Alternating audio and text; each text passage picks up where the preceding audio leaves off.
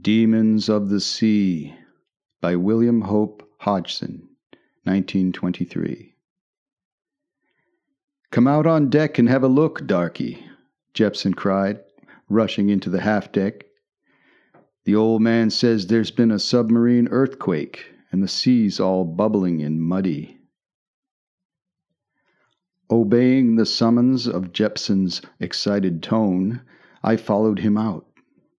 It was as he said.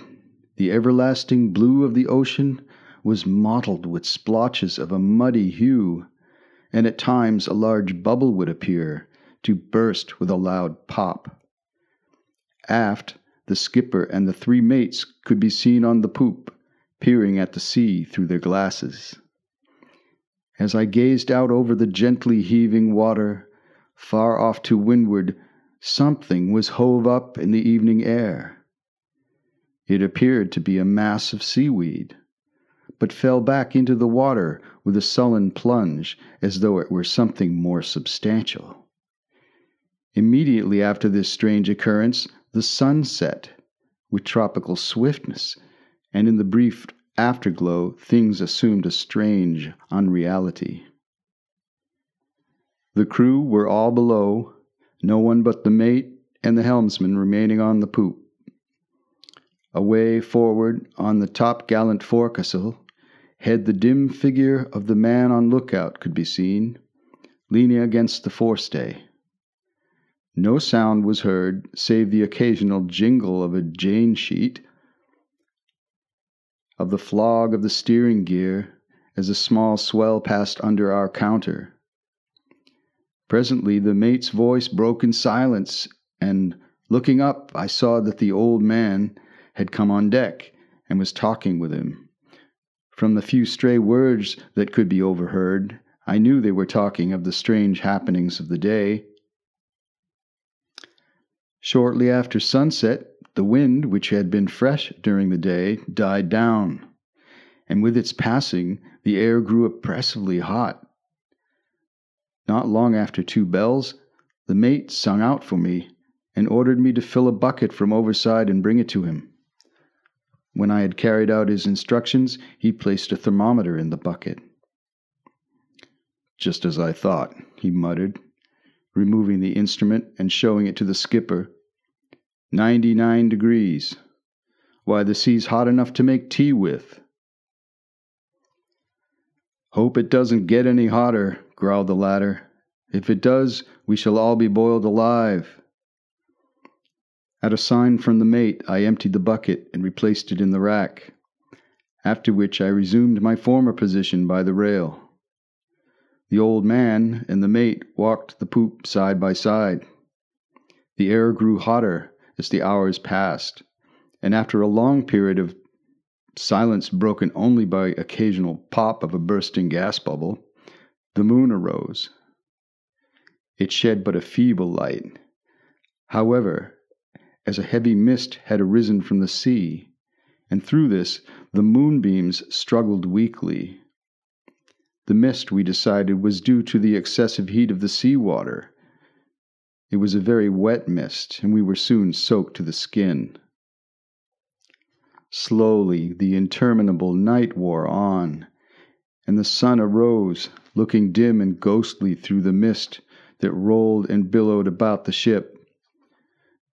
From time to time we took the temperature of the sea, although we found but a slight increase therein. No work was done, and a feeling as of something impending pervaded the ship. The foghorn was kept going constantly as the lookout peered through the wreathing mists.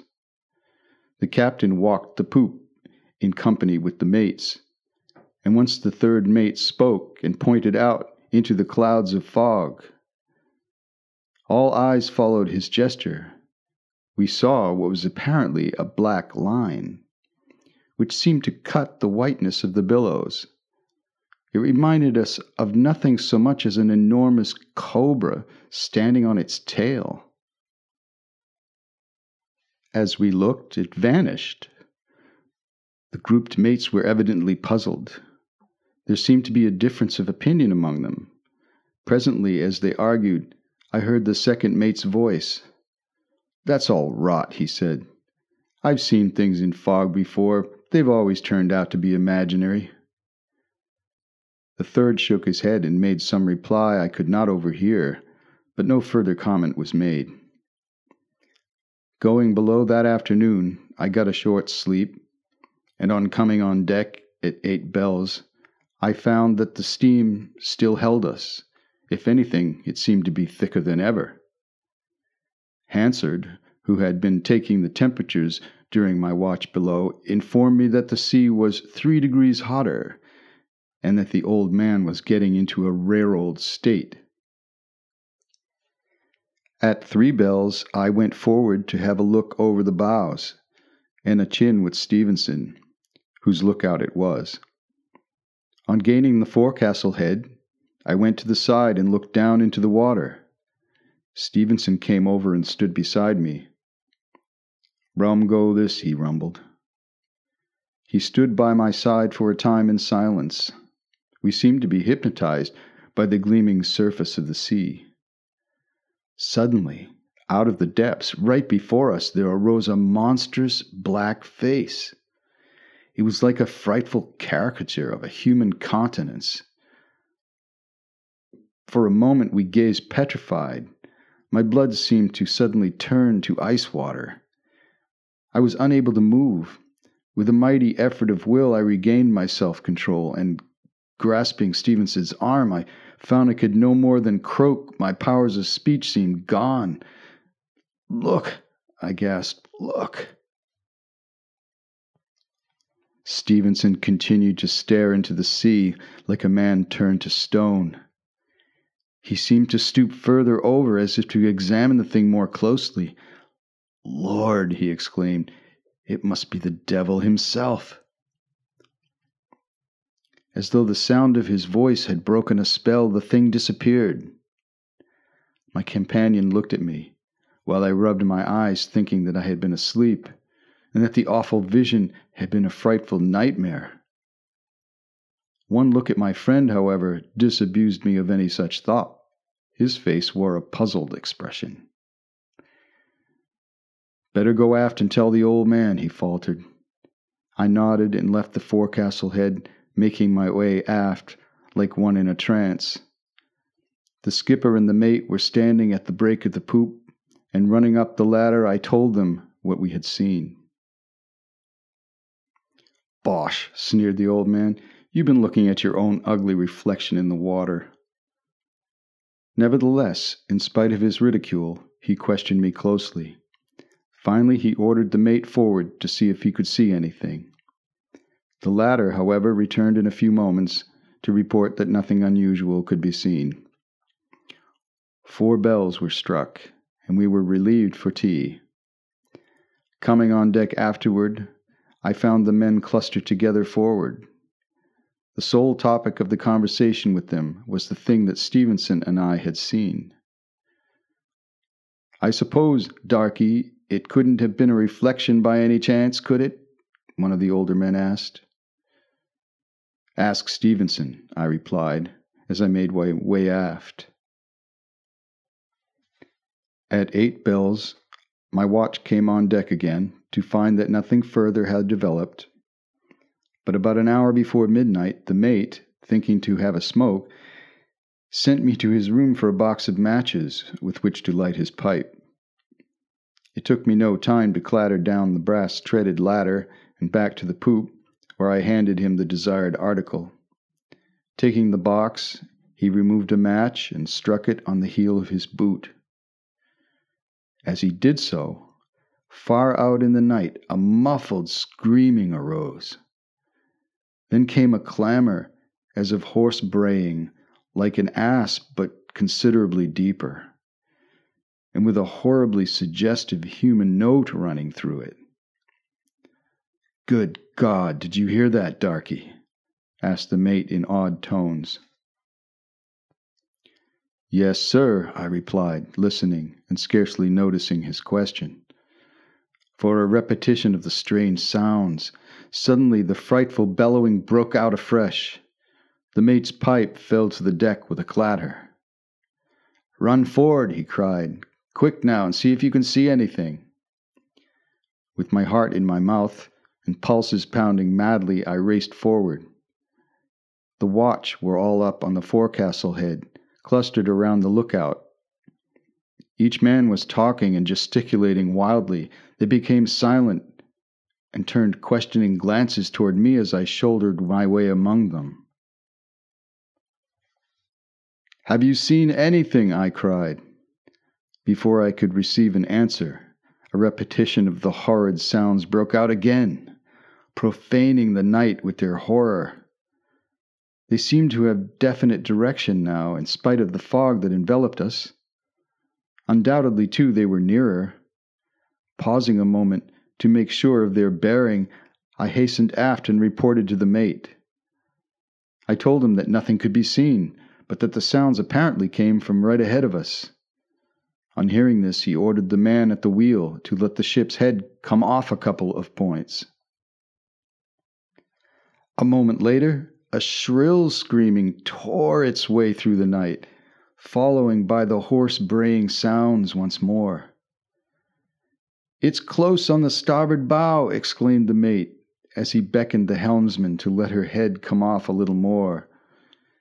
Then, singing out for the watch, he ran forward slacking the lee braces on the way. When he had the yards trimmed to his satisfaction on the new course, he returned to the poop and hung far out over the rail, listening intently. Moments passed that seemed like hours, yet the silence remained unbroken. Suddenly the sounds began again, and so close that it seemed as though they must be right aboard of us. At this time I noticed a strange booming note mingled with the brays. And once or twice there came a sound that can only be described as a sort of ugh, ugh. Then would come a wheezy whistling, for all the world like an asthmatic person breathing. All this while the moon shone wanly through the steam, which seemed to me to be somewhat thinner. Once the mate gripped me by the shoulder as the noises rose and fell again. They now seemed to be coming from a point broad on our beam.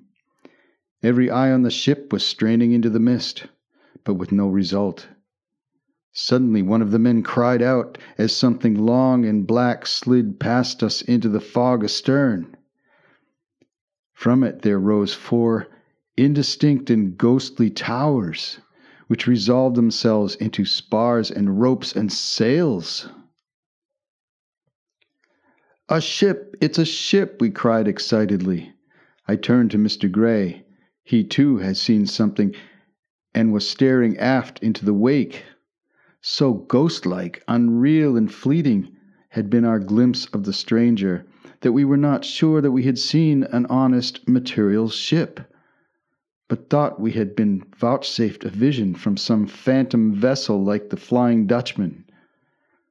Our sails gave a sudden flap, the clew irons flogging the bulwarks with the hollow thumps. The mate glanced aloft. Wind's dropping, he growled savagely. We shall never get out of this infernal place at this gait. Gradually, the wind fell until it was a flat calm. No sound broke. The deathlike silence save the rapid patter of the reef points as she gently rose and fell on the light swell. Hours passed, and the watch was relieved, and I went below. At seven bells we were called again, and as I went along the deck to the galley, I noticed that the fog seemed thinner and the air cooler. When eight bells were struck, I relieved Hansard at coiling down the ropes. From him I learned that the steam had begun to clear about four bells and that the temperature of the sea had fallen ten degrees. In spite of the thinning mist, it was not until about a half an hour later that we were able to get a glimpse of the surrounding sea. It was still mottled with dark patches, and the bubbling and popping had ceased. As much of the surface of the ocean as could be seen had a peculiarly desolate aspect. Occasionally, a wisp of steam would float up from the nearer sea and roll undulating across its silent surface until lost in the vagueness that still held the hidden horizon. Here and there, columns of steam rose up in pillars, which gave me the impression that the sea was hot in places. Crossing to the starboard side and looking over, I found that conditions were similar to those to port. The desolate aspect of the sea filled me with an idea of chilliness, although the air was quite warm and muggy. From the break of the poop, the mate called to get me his glasses. When I had done this, he took them from me and walked to the taffrail. Here he stood for some moments, polishing them with his handkerchief. After a moment, he raised them to his eyes and peered long and intently into the mist astern.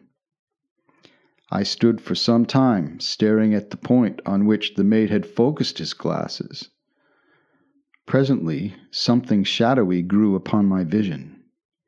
Steadily watching it, I distinctly saw the outlines of a ship take form in the fog.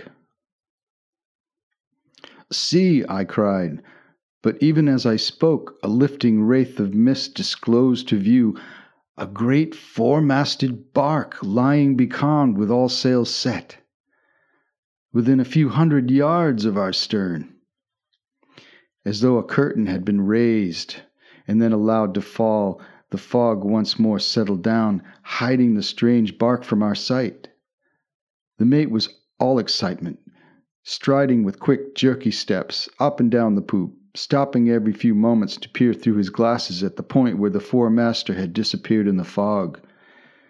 Gradually, as the mist dispersed again, the vessel could be seen more plainly. And it was then that we got an inkling of the cause of the dreadful noises during the night. For some time the mate watched her silently, and as he watched, the conviction grew upon me that in spite of the mist, I could detect some sort of movement on board of her. After some time had passed, the doubt became a certainty, and I could also see a sort of splashing in the water alongside of her. Suddenly, the mate put his glasses on top of the wheelbox and told me to bring him the speaking trumpet. Running to the companionway, I secured the trumpet and was back at his side.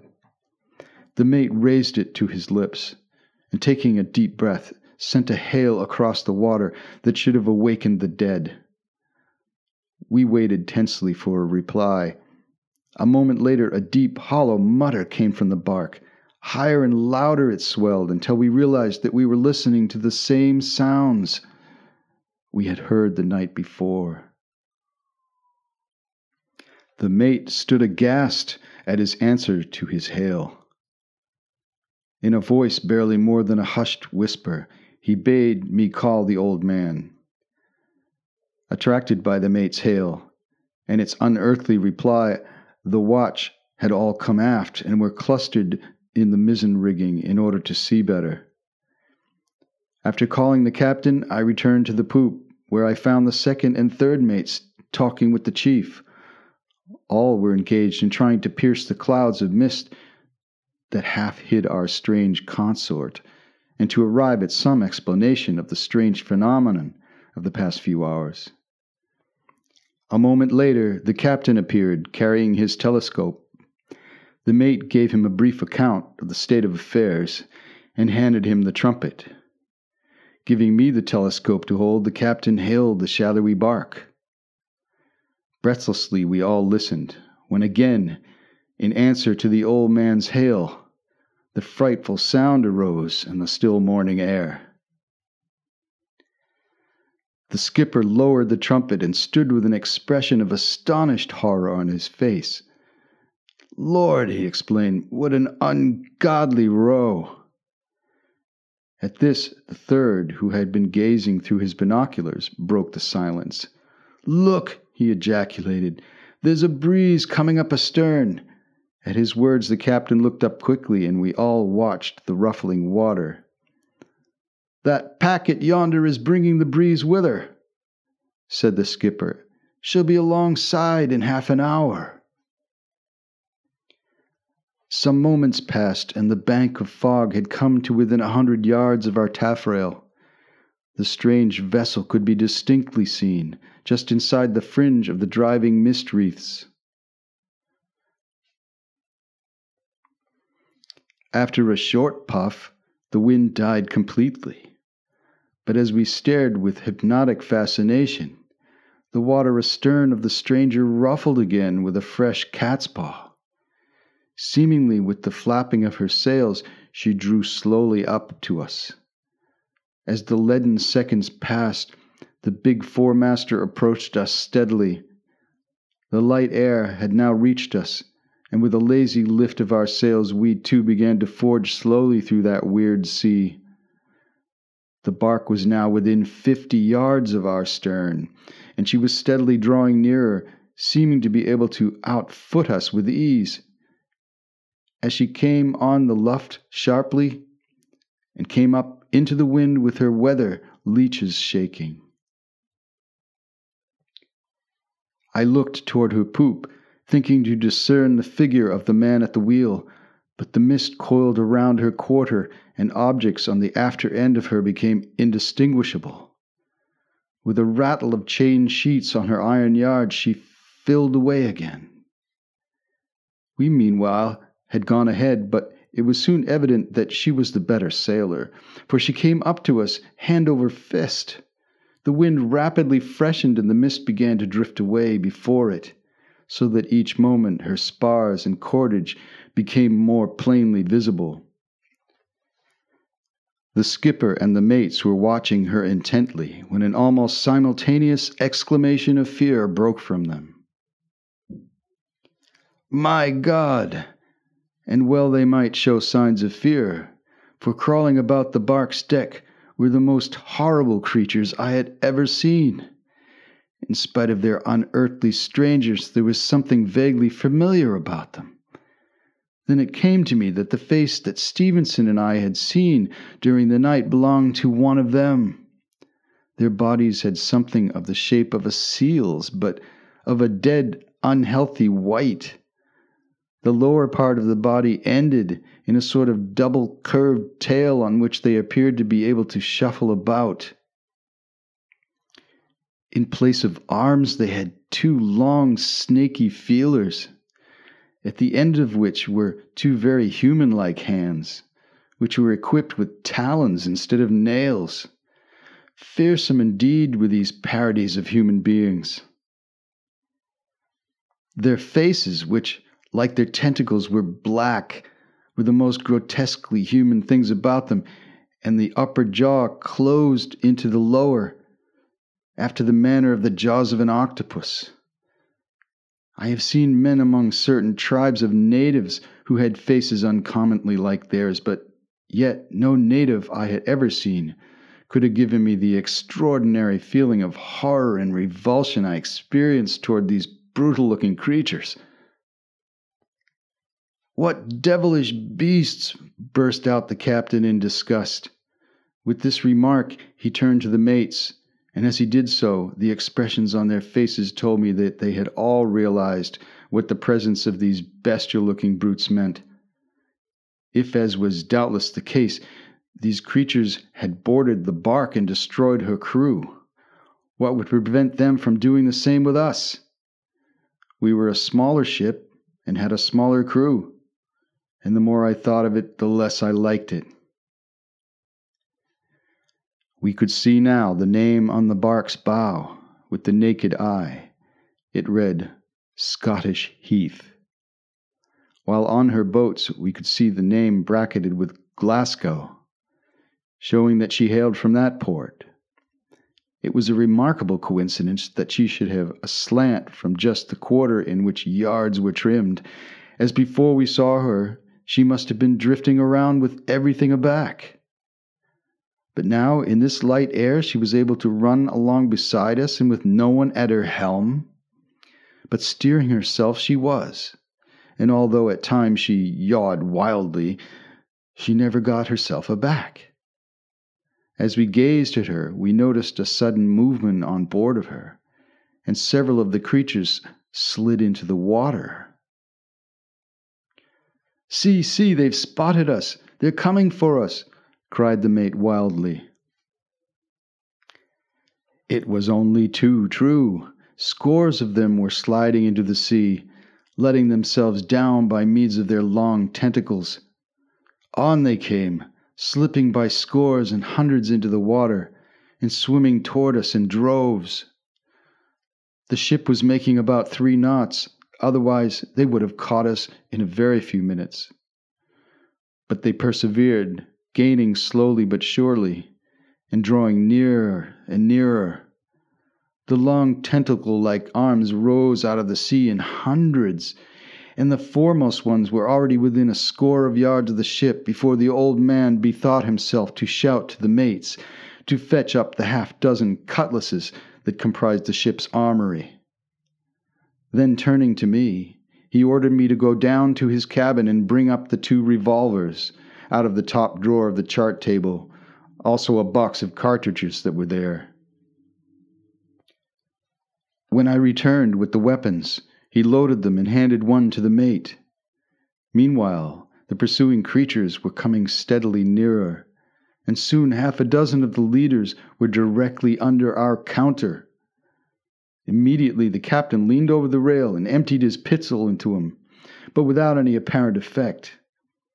He must have realized how puny and ineffectual his efforts were, for he did not reload his weapon. When I returned with the weapons, he loaded them and handed one to the mate.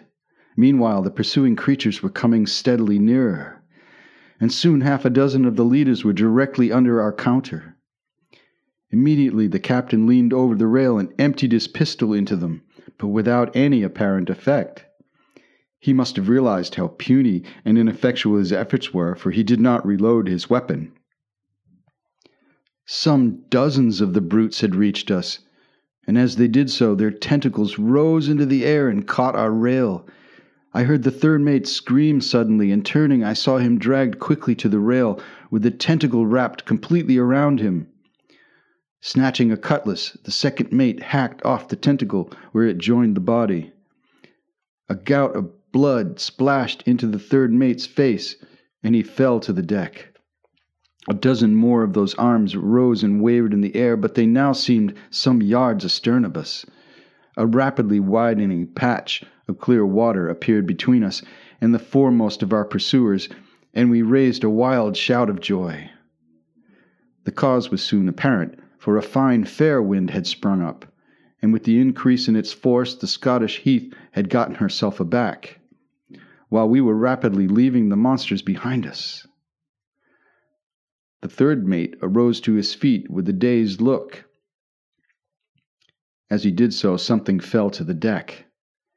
I picked it up, and I found that it was the severed portion of the tentacle of the third mate's adversary. With a grimace of disgust, I tossed it into the sea, as I needed no reminder of that awful experience.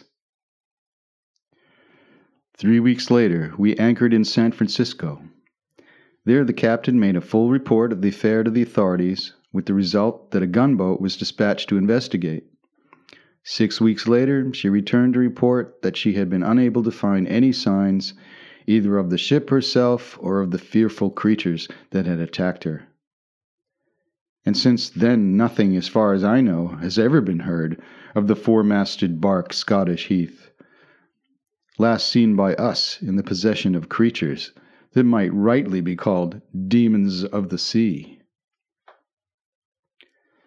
Whether she still floats, occupied by her hellish crew, or whether some storm has sent her to her last resting place beneath the waves, is surely a matter of conjecture. Perchance on some dark, fog bound night, a ship in that wilderness of waters may hear cries and sounds beyond those of the wailing of the winds. And then let them look to it for it may be that the demons of the sea are near them.